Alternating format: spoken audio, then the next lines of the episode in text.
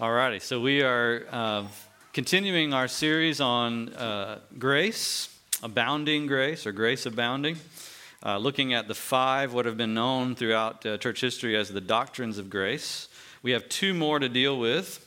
Uh, so, just to review, we've looked at total depravity, which is sovereign grace needed, why we need God's grace to be sovereign. We've looked at unconditional election, how God conceived sovereign grace in his eternal plan. Last week we spoke about limited atonement or how sovereign grace was merited for each and every one of God's people fully. And then this week we're going to look at the great irresistible grace. Irresistible grace, or how sovereign grace gets applied to our lives. Uh, has anybody in here ever watched as a new subdivision was being built in a community? Isn't that fascinating? Uh, I am watching it right now right behind my house. And if you didn't know that, there is a 600 home subdivision being built right behind me. They've now put up a fence, so I can't see all the progress unless I go and kind of peek around the edge, but which I'm glad for the fence. But it was fun to watch as, you know, they moved all the dirt and transformed what was really a beautiful pine forest. I'm sad about that, but they transformed a beautiful pine forest into streets and you know, avenues and then many different lots. Lots are built as they do these days, so close to each other. House right up against house, right up against house. Well, one of the things I've noticed that takes the longest and that takes maybe the most like permitting and all kinds of city issues is hooking these new houses up to the grid. Uh, and so they spent a lot of time uh, putting down the water lines, the drain lines, the sewer lines, uh, the electrical lines, which are now all being buried under the ground by TECO. Um, why do they do that? Why is it important to do that? It's obvious, right? Uh, if you have a home that is not hooked into the water or hooked into the electricity, this is not rocket science, you will not have water and you will not have electricity. Everybody a fan of water and electricity? Amen? Yes. Well, here's the thing, and this is the way uh, uh, John Calvin put it. If we don't have the Holy Spirit working, none of what Christ accomplished would ever benefit us at all. That's the way he puts it in his Institutes of the Christian Religion without the work of the third person of the Trinity, the Holy Spirit, what Christ, the second person, came into the world to do would be, if you could say it, would be completely lost on us. Uh, our lives, just like new homes, have to be hooked into the system that Christ has laid down, that water supply that Christ has. Uh, you think about where the Mulberry water tanks are, there's a few of them. One of them's back there behind Mickey D's right there on Highway 60. There's all that great water there that's been treated. For that water to reach the homes way over here, there's got to be some kind of piping system. For the death of Jesus and the merits of Christ and the intercession of Christ, which we sang about earlier, to reach our lives with effectiveness, the Holy Spirit has to lay down lines and open up trenches into our hearts to let the power of Jesus flow. The day of Pentecost, in a way, was the great day of laying down the water lines and the power lines into the church. And every believer, from the moment they're first called to Jesus, gets gridded in to what God laid down at the cross and at the day of Pentecost when the Spirit was given. And so, if you look at your bulletin, I want to talk to you today about this idea of irresistible grace because it means that the Lord will certainly and effectually apply what Jesus accomplished to every one of his chosen people. That's what irresistible grace means. God will grid in every one of his chosen ones to ensure that they receive the salvation that Christ purchased for them. Well, there's three things that I want you to see. First of all, there's a purpose to this irresistible grace.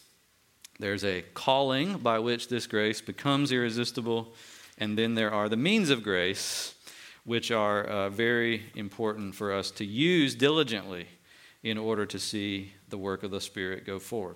So, first of all, let's look at the purpose of grace. We're going to be bouncing back and forth between uh, the Romans 8 reading and the John 6 reading, so you might want to have two fingers or something, or a bulletin or something in one place or the other. Uh, starting with Romans 8.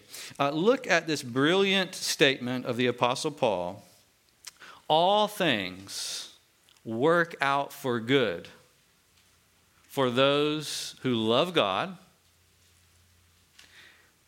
In other words, for those who are called according to God's purpose.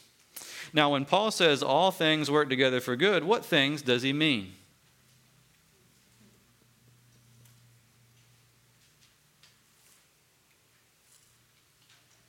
All things, right? I mean, that's good. I was waiting for somebody to say it, you know. All things. Uh, this means not only things that look good, but all things, even things that are bad, all sorts of things. Uh, you can't really rule anything out, Paul says. If it's happening in the life of God's people, then you can rest assured God has some purpose in it, some good purpose on behalf of his people. Uh, his people are defined here in two ways one from their side, one from God's side. From their side, they are the people who love God. They have come to love God. But then they can be described from another angle. From God's point of view, they are the ones that God Himself has called according to His purpose or according to His plan. That word purpose is important. It's one used very often in the Bible. Prothesis is the Greek word. Prothesis. Pro means beforehand or ahead of time. What does thesis mean? Y'all, y'all know that one. We use it in English too. What's a thesis? A purpose or a, what is it? A statement, a, a, a plan, a planned or organized logical flow of things. That's why we call, like you write a paper in school, it's called a thesis. So it has a thesis statement. This is saying that those who are called by God are called in conformity to the predetermined plan that God made from eternity. It's that predetermined plan which leads to the call, which gives rise to the identity within the believer that they're someone who now loves God. Their love for God was born of God's love for them, which began before they ever loved God. Uh, that's got to be what he's saying because we know from other scriptures that nobody loves God by nature. Romans 3 told us that when we talked about total depravity. It says, No one seeks God, not one. Um, and that might seem to you to be a massive overstatement, but I'm not sure. I mean, I think we need to think a little bit more honestly if we think that's a massive overstatement. Is there anyone who purely and simply, for the sake of the Lord alone and not for selfish reasons, ever seeks the Lord? According to God, no. God knows the heart better than we know it. And God says, nobody does that apart from me working by grace. This is Paul describing how he works by grace. He has this thesis that he has pre planned from eternity that he then works out by sending his son to die on the cross and then by sending forth the call to gather in those sheep that Jesus died to save. This is the logic of it. Jesus came to die for the sheep. The sheep were the ones who had been given to him by the Father in eternity past. He died for the sheep and for them, especially. And then it's the sheep who hear his voice and follow him and receive salvation. The calling of God is according to the purpose of God which is what Paul goes on in the next couple of verses to describe. This is what we call the golden chain of salvation, where those whom God foreknew, the people he knew beforehand or set his love and attention on beforehand, are those whom he predestined to be like Jesus. And, or it says to be conformed to the image of his son, which is great based on the catechism we read earlier. We were made in the image of God originally. We lost that image, at least to a large degree. It's become defaced. But now in Christ, it's God's determination to remake the image of God in us through his son Jesus. That's what he's saying. Those whom he Foreknew, he predestined for that purpose, to become like him again, so that Jesus might be the firstborn among many brothers. Uh, God wants a big old family where Jesus is the elder brother leading the way, and all the, the believers are brothers and sisters of Christ following his example by God's grace. And so God forms this golden chain. He, he predestines and then he calls. He calls and then he justifies. He justifies and then he glorifies. Uh, if any link in that chain is broken, salvation falls to the ground. But according to Paul, not a single link can be broken. And this is once again bringing us to a great point. You should not think about the grace of God as if it were just God's ineffectual wish or bare desire that someone somewhere might possibly, by chance, be saved. That ain't the way God works. God's grace is his determined purpose to save his people from their sins. Which purpose he had in eternity, which purpose he will ensure is finished in eternity. Right? That's what Paul is saying. Uh, everybody he predestines, he calls. No more, no less. Everybody he calls, he justifies, no more, no less. Everybody he justifies, he will glorify, no more, no less. In fact, he uses the past tense of glorified even though it ain't already happened yet. I like that. So, some theologians call this the prophetic past tense. The prophetic past tense. And, and the reason they call it that is many of the prophets in the Old Testament use the same thing. Like Isaiah will foretell the future but he'll say it as if it's already happened. Why is that? Well, because they, it's gonna, right? Because they are on an errand from the God who is able to, I mean, to ensure that it will happen. He's the one telling them. And if he's the one telling them, they can speak with such absolute certainty on his authority that it will, in fact, happen. All those predestined to be conformed to God's image will be glorified in God's image forever. Not one will be lost of all that the Father has given me, says Jesus Christ. Wow. Now, this is what is difficult for us. Every time we wish something or desire something, it's not like that. Do you remember when you were little? maybe your first memories as a child, and someone asked you, What do you want to be when you grow up? You remember that? Do you remember what you said back then at six, seven, eight, nine years old? What, what did you say?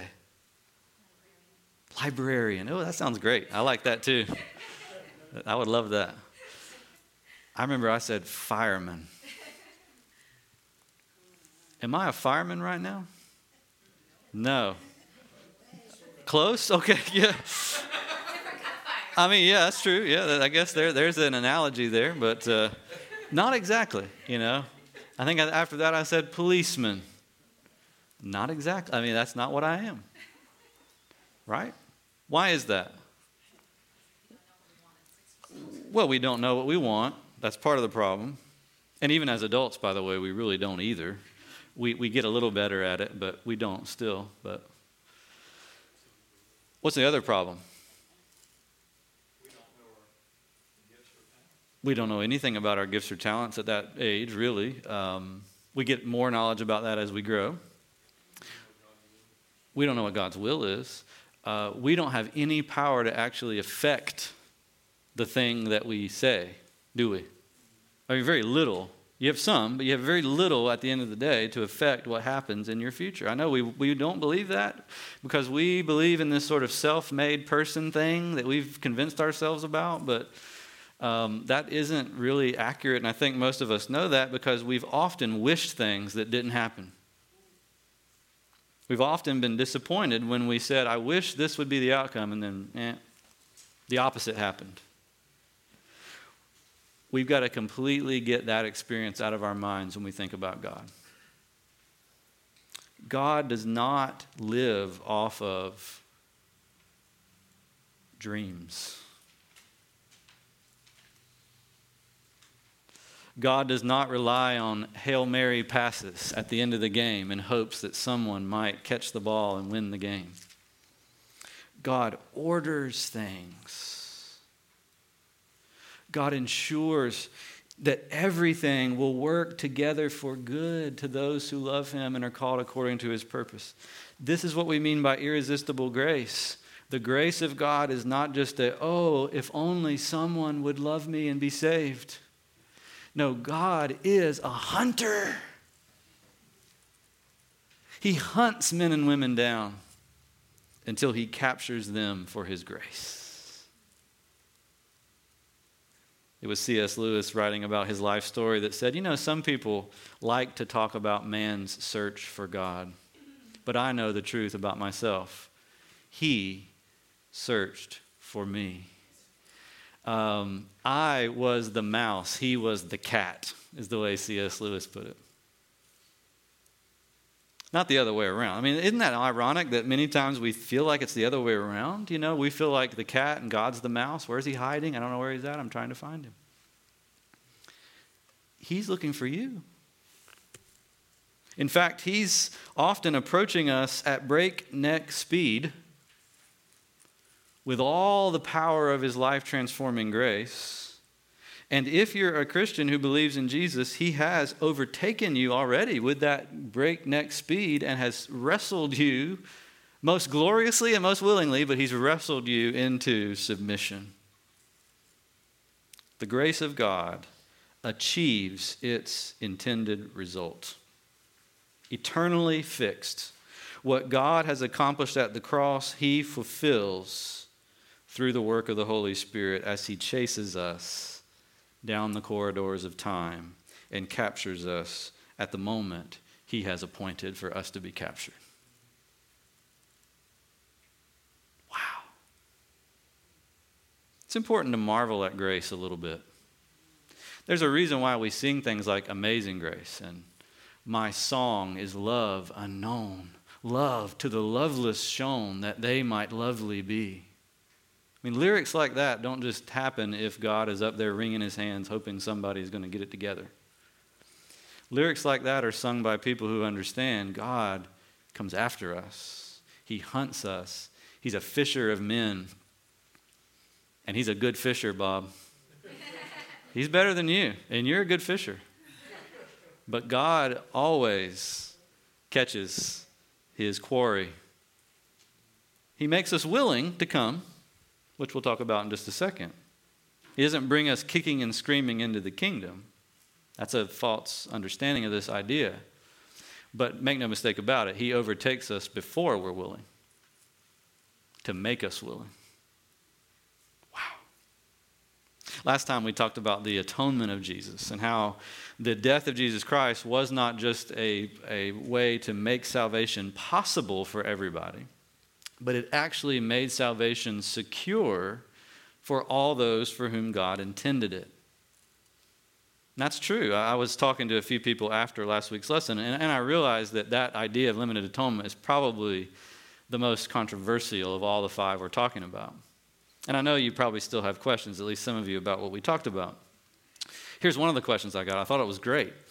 Um, why then does the Bible often use things like that they might be saved or that they should be saved. Like for example, John 3:16, God so loved the world that he gave his only begotten son that whoever believes in him should not perish, you know, but have everlasting life or might not perish but have everlasting life.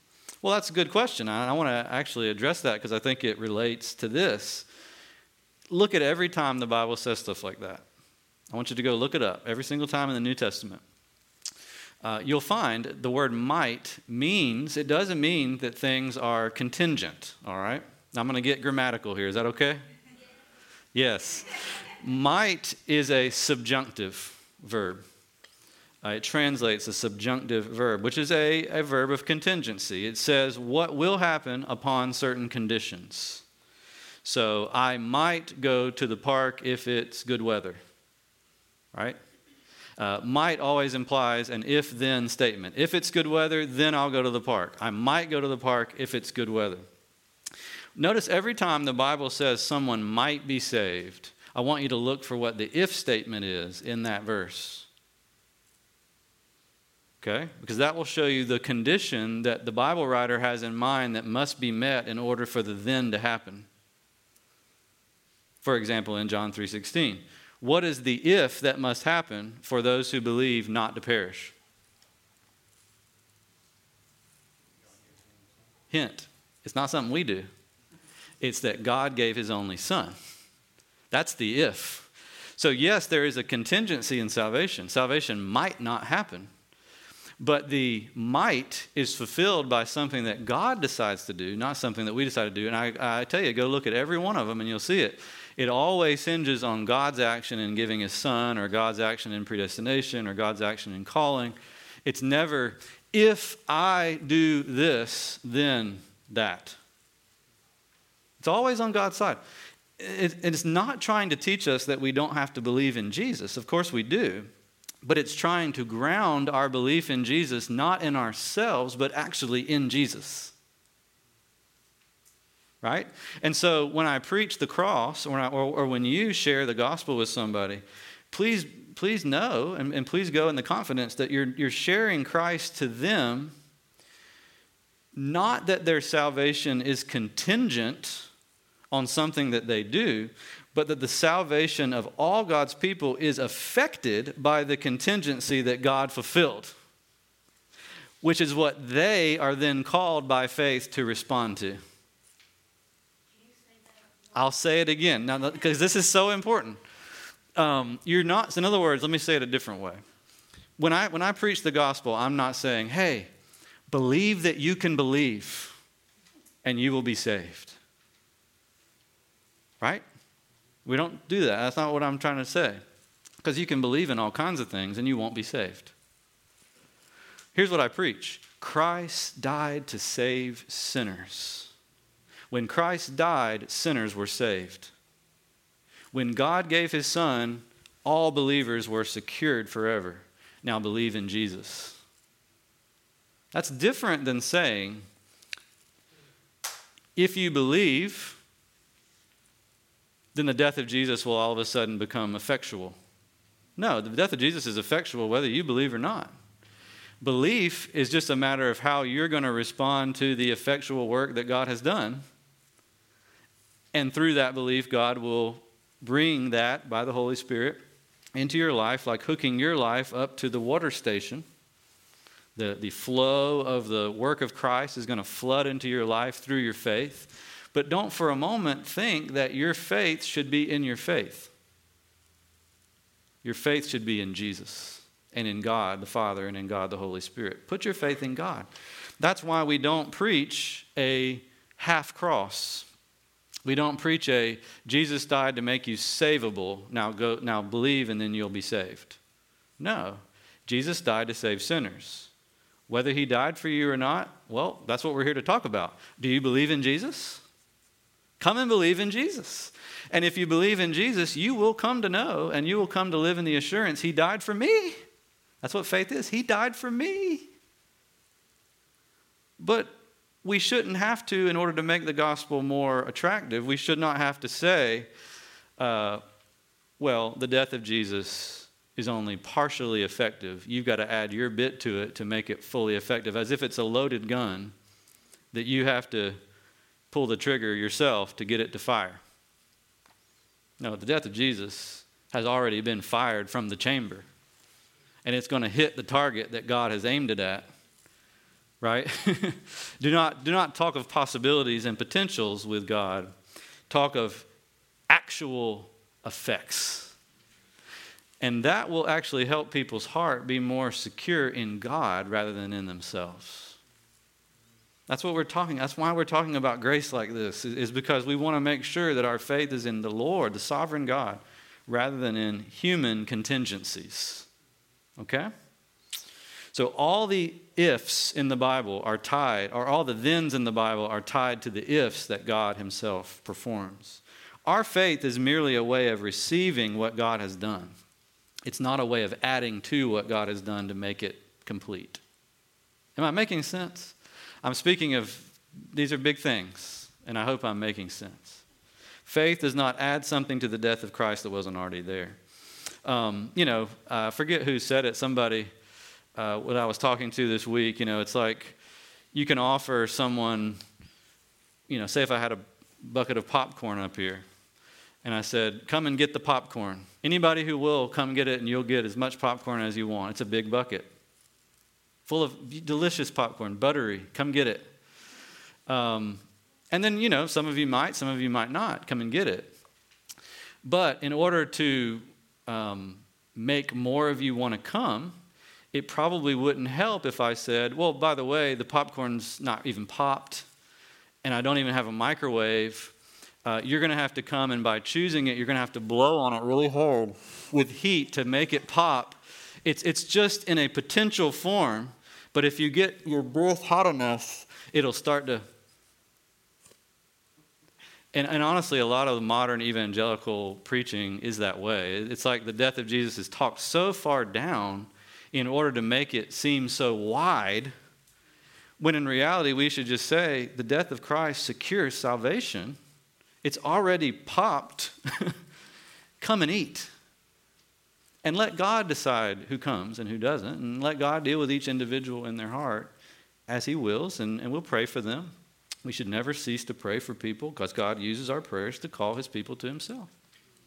Okay? So, Effectual uh, calling or irresistible grace is highly related to the effective death of Jesus. Now,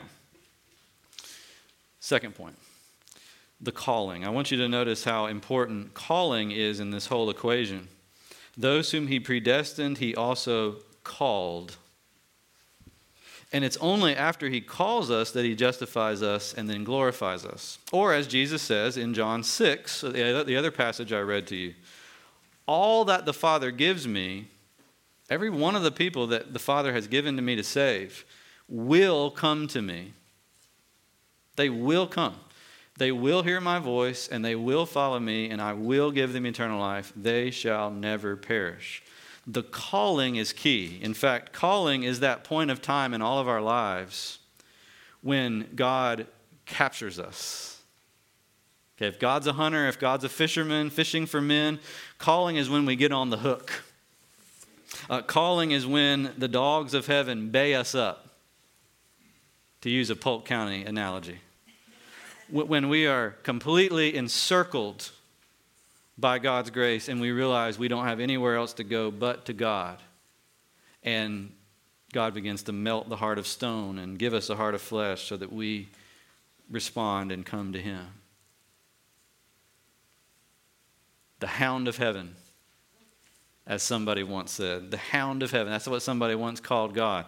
Chasing me down, baying me up, if you will, putting me in a position where I just had to face grace. That's what calling means in the Bible. Uh, this is why Jesus said in one parable, Many are called, but few are chosen. There, he's using the word call slightly differently. Okay, he's saying, Many are called outwardly. The gospel goes to many in the gospel call of the, of the preacher, of the individual Christian sharing the gospel. But few are chosen, therefore inwardly called. Few come to, to, to Christ by faith relative to the number that are called, because the internal call only comes to those to whom God wants it to come. Um, Jesus said to Nicodemus, Unless you are born again, you cannot see the kingdom of God.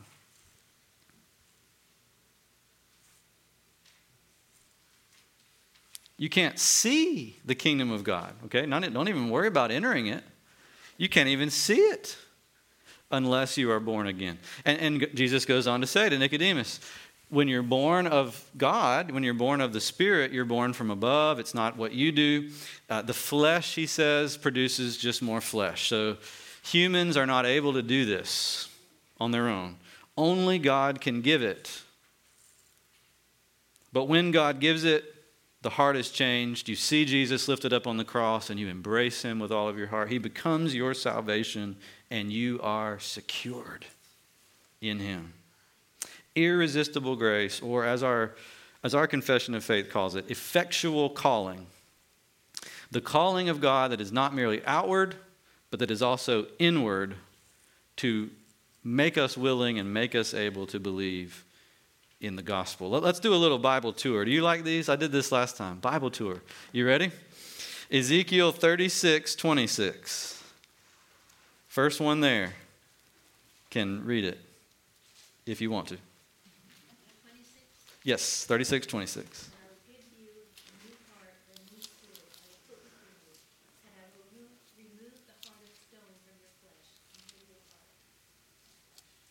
Wow, isn't that good? Effectual calling, um, irresistible grace. I will take out your heart of stone and give you a heart of flesh. Can stone feel anything? Can flesh feel anything? Oh, yeah. How does someone come under the sound of God's gospel? How does someone come to feel the gospel? How does someone come to be convicted of their sin? To, to see the glory and the beauty of Jesus Christ, not just his usefulness, but his beauty for me. How, how does someone come to not resist Jesus, but to welcome him into their life? How does that happen? God takes out a heart of stone and gives them a heart of flesh. Ephesians 1.19. See if anybody can beat Jan. She, she was super quick last time.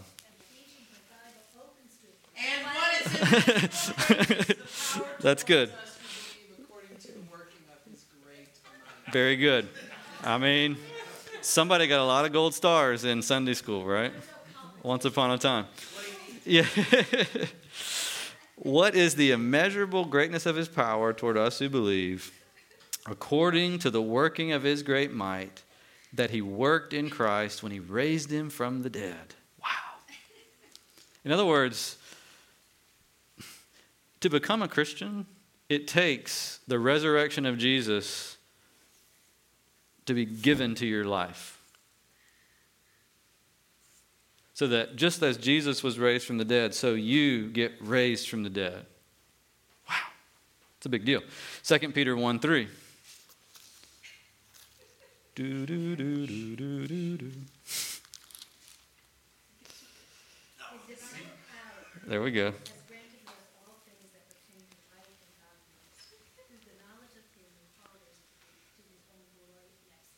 Good. How do we get knowledge of God? How do we get all things that pertain to life and godliness? He granted it. How? His divine power. Notice it doesn't say, God went halfway and praised the Lord. You went the other half and met him there. It says, His divine power has granted to you all things needed for your salvation. Salvation is not a joint venture. I've said that many times in this series. It's not a joint venture, it is God. It is only received by us and then responded to by us by His grace, but even that is all grace. But make no mistake about it, the actual effective part of salvation is only God, Father, Son, and Holy Spirit. The Father um, giving His Son and entrusting his people to his son, the son coming to die for those people, and the spirit coming to apply by the new birth, by the calling, the, the faith and the repentance necessary that Christ would become ours. When were you effectually called? This is a great question. Um, you know, instead of simply thinking about it like, when did I decide for Jesus? Okay, and I get it, that's part of it right? That's part of it. But instead of only thinking obsessively about when did I decide, when did I come around, think about when did God call me? And begin to notice the things God was doing in the background before you decided for Jesus. And that'll give you wonder. If all I'm doing is thinking about, man, that day when I decided, okay, you know, whenever I'm in a time of temptation, I just remember, you know what, Stan, you shouldn't give in to this temptation because you decided when you were seven years old. That doesn't really help me much. I mean, it's like, okay, I decided then, but what about now? What am I going to decide right now? I'm not sure. Uh, instead, I should think God took a hold of you at seven years old.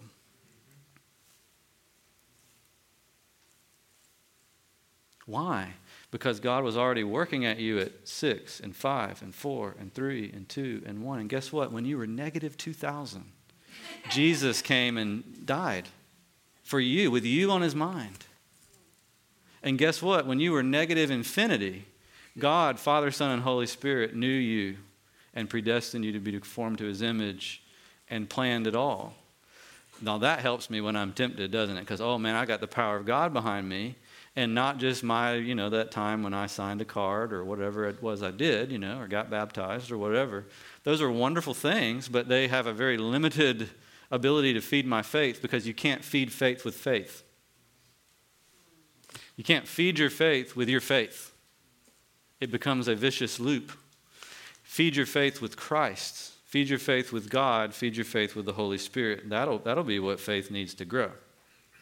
Everybody following me? Uh, it is very little uh, consolation for you to just sit there and c- encourage yourself on the basis of you yourself having faith.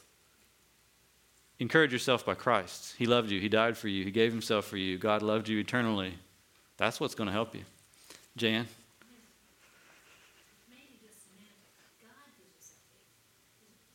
Yes, amen. Yes. Yeah, don't feed your faith. Yeah, yes, okay, so, right. Yeah, God gives us our faith, but you know what I mean? We have to actively, uh, we're called to actively feed our faith, meaning faith gets weak sometimes, faith is strong sometimes. Um, God has given us all these means of grace, which we're about to talk about in a second, which are to be used by us diligently to feed the faith. Now, of course, all the growth comes from God, but we're called to feed it. Now, what God doesn't give us is a whole bunch of stuff about ourselves to feed our faith. Like, that's a modern invention. It truly is. It's nothing, it's not in the Bible at all. To, for someone to say, I mean, did David, when he was going to fight Goliath, say, Man, I chose the Lord out on the fields. I am a faithful man. Now I will go in my faith to defeat, defeat Goliath. No, he said, The Lord owns this battle. The Lord helped me when I beat the lion and took him by the beard. And the Lord will help me take this man by the beard. Right? Feed faith. That's what I mean by feed faith. All right. Just like, for example, your body. I mean, it's God who sustains your body in life, but you're still called to eat. You know, so you, you feed yourself spiritually, though the Lord, of course, is the one giving the work. Which leads us, perfect segue, thank you, Jan, to the last point, which is the means of grace. Um, the call which God uses to bring his people to himself and to give them salvation, to be justified, to be glorified, comes by means. Um, all right, let's talk about that. God does not, um, well, God never works, or hardly ever works outside of the means that He has appointed. How many of you were converted without reading the Bible or hearing it by, from anybody? How many of you became a Christian without anybody praying or without you praying?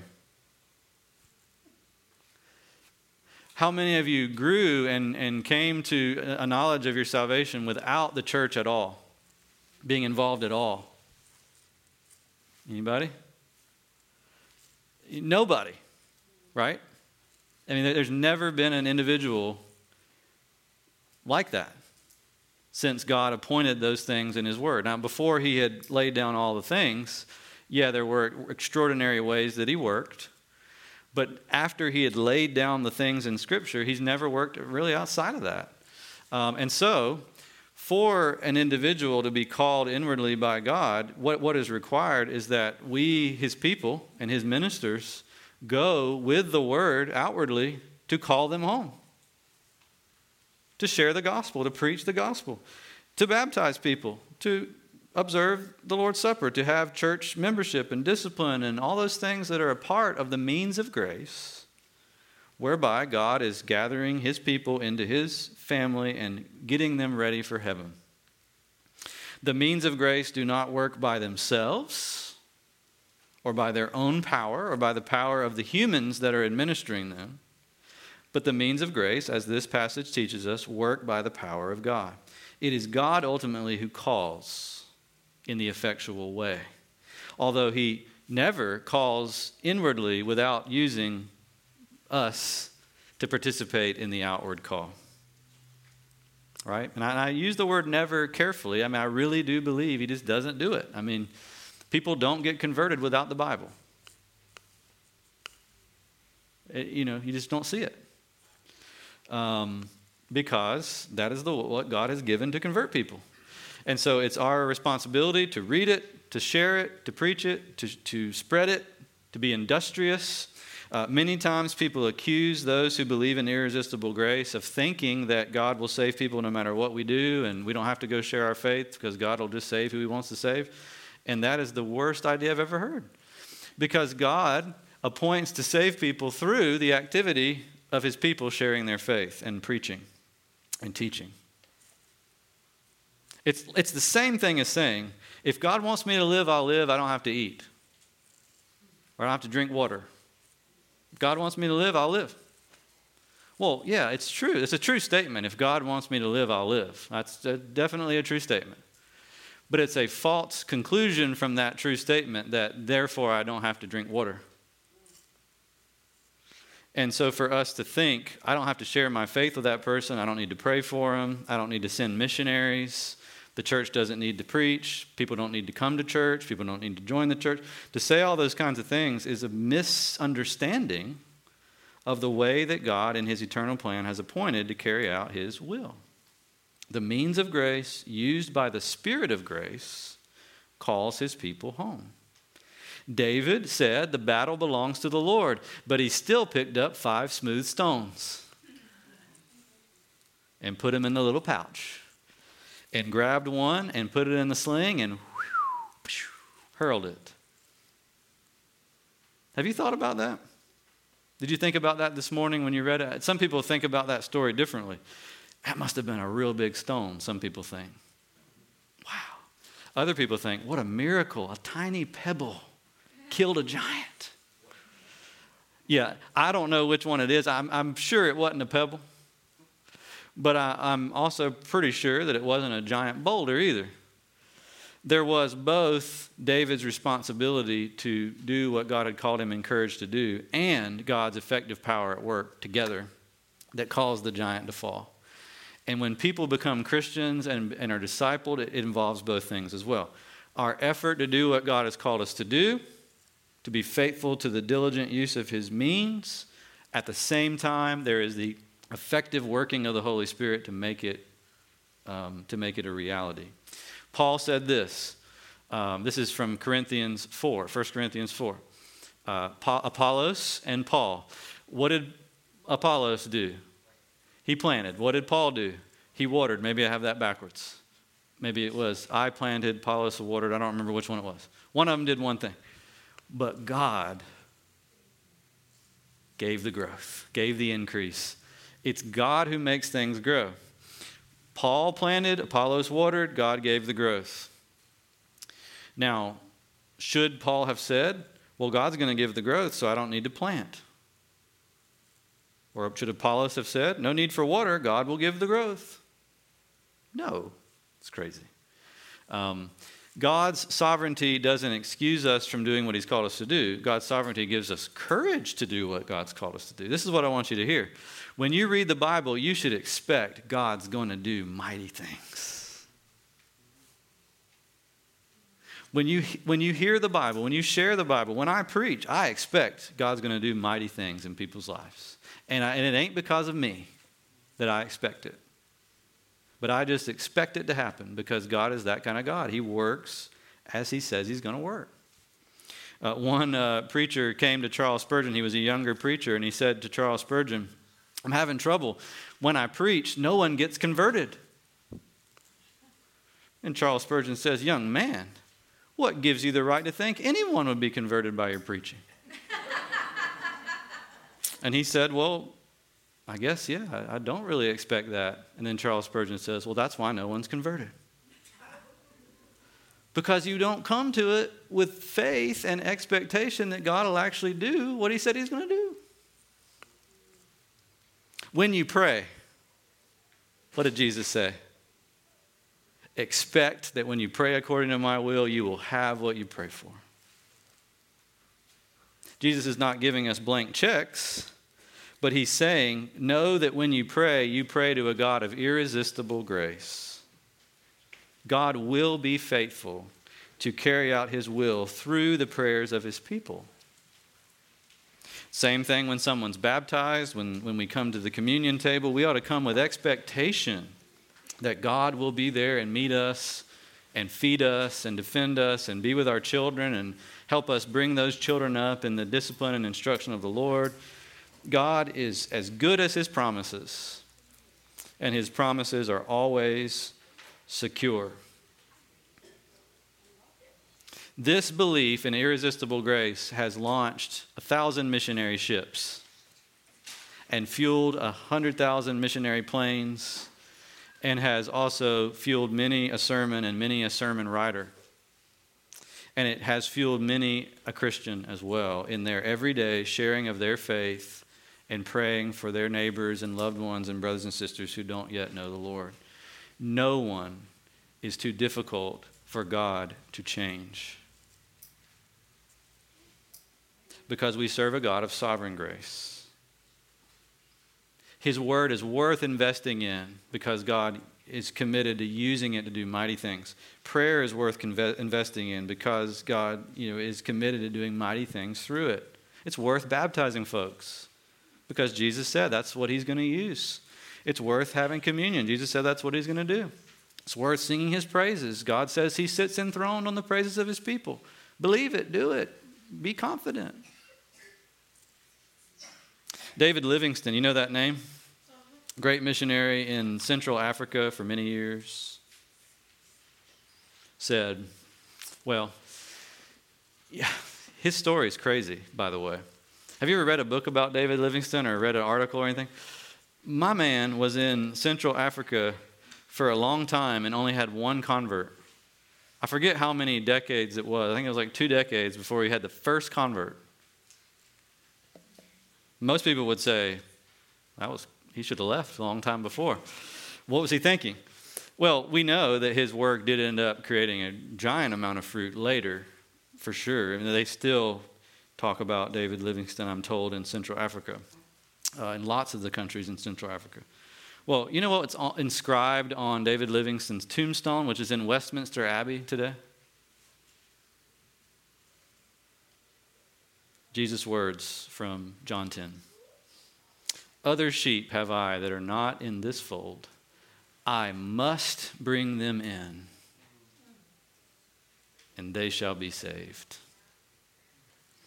And it's a known fact David Livingstone was a believer in these five points. He was a believer in irresistible grace. And that's what fueled him to keep preaching, keep speaking, keep doing his doctoring thing, which is what he mainly did in Africa because he knew that the Lord was going to use his word effectively, even if it didn't seem like it at first or for a long time. That's what we need to have. Uh, we as Christians lose our nerve a lot because we start to think it depends on our watering and planting. Oh, Christian, keep watering. Oh, Christian, keep planting. It is God who makes things grow. Amen.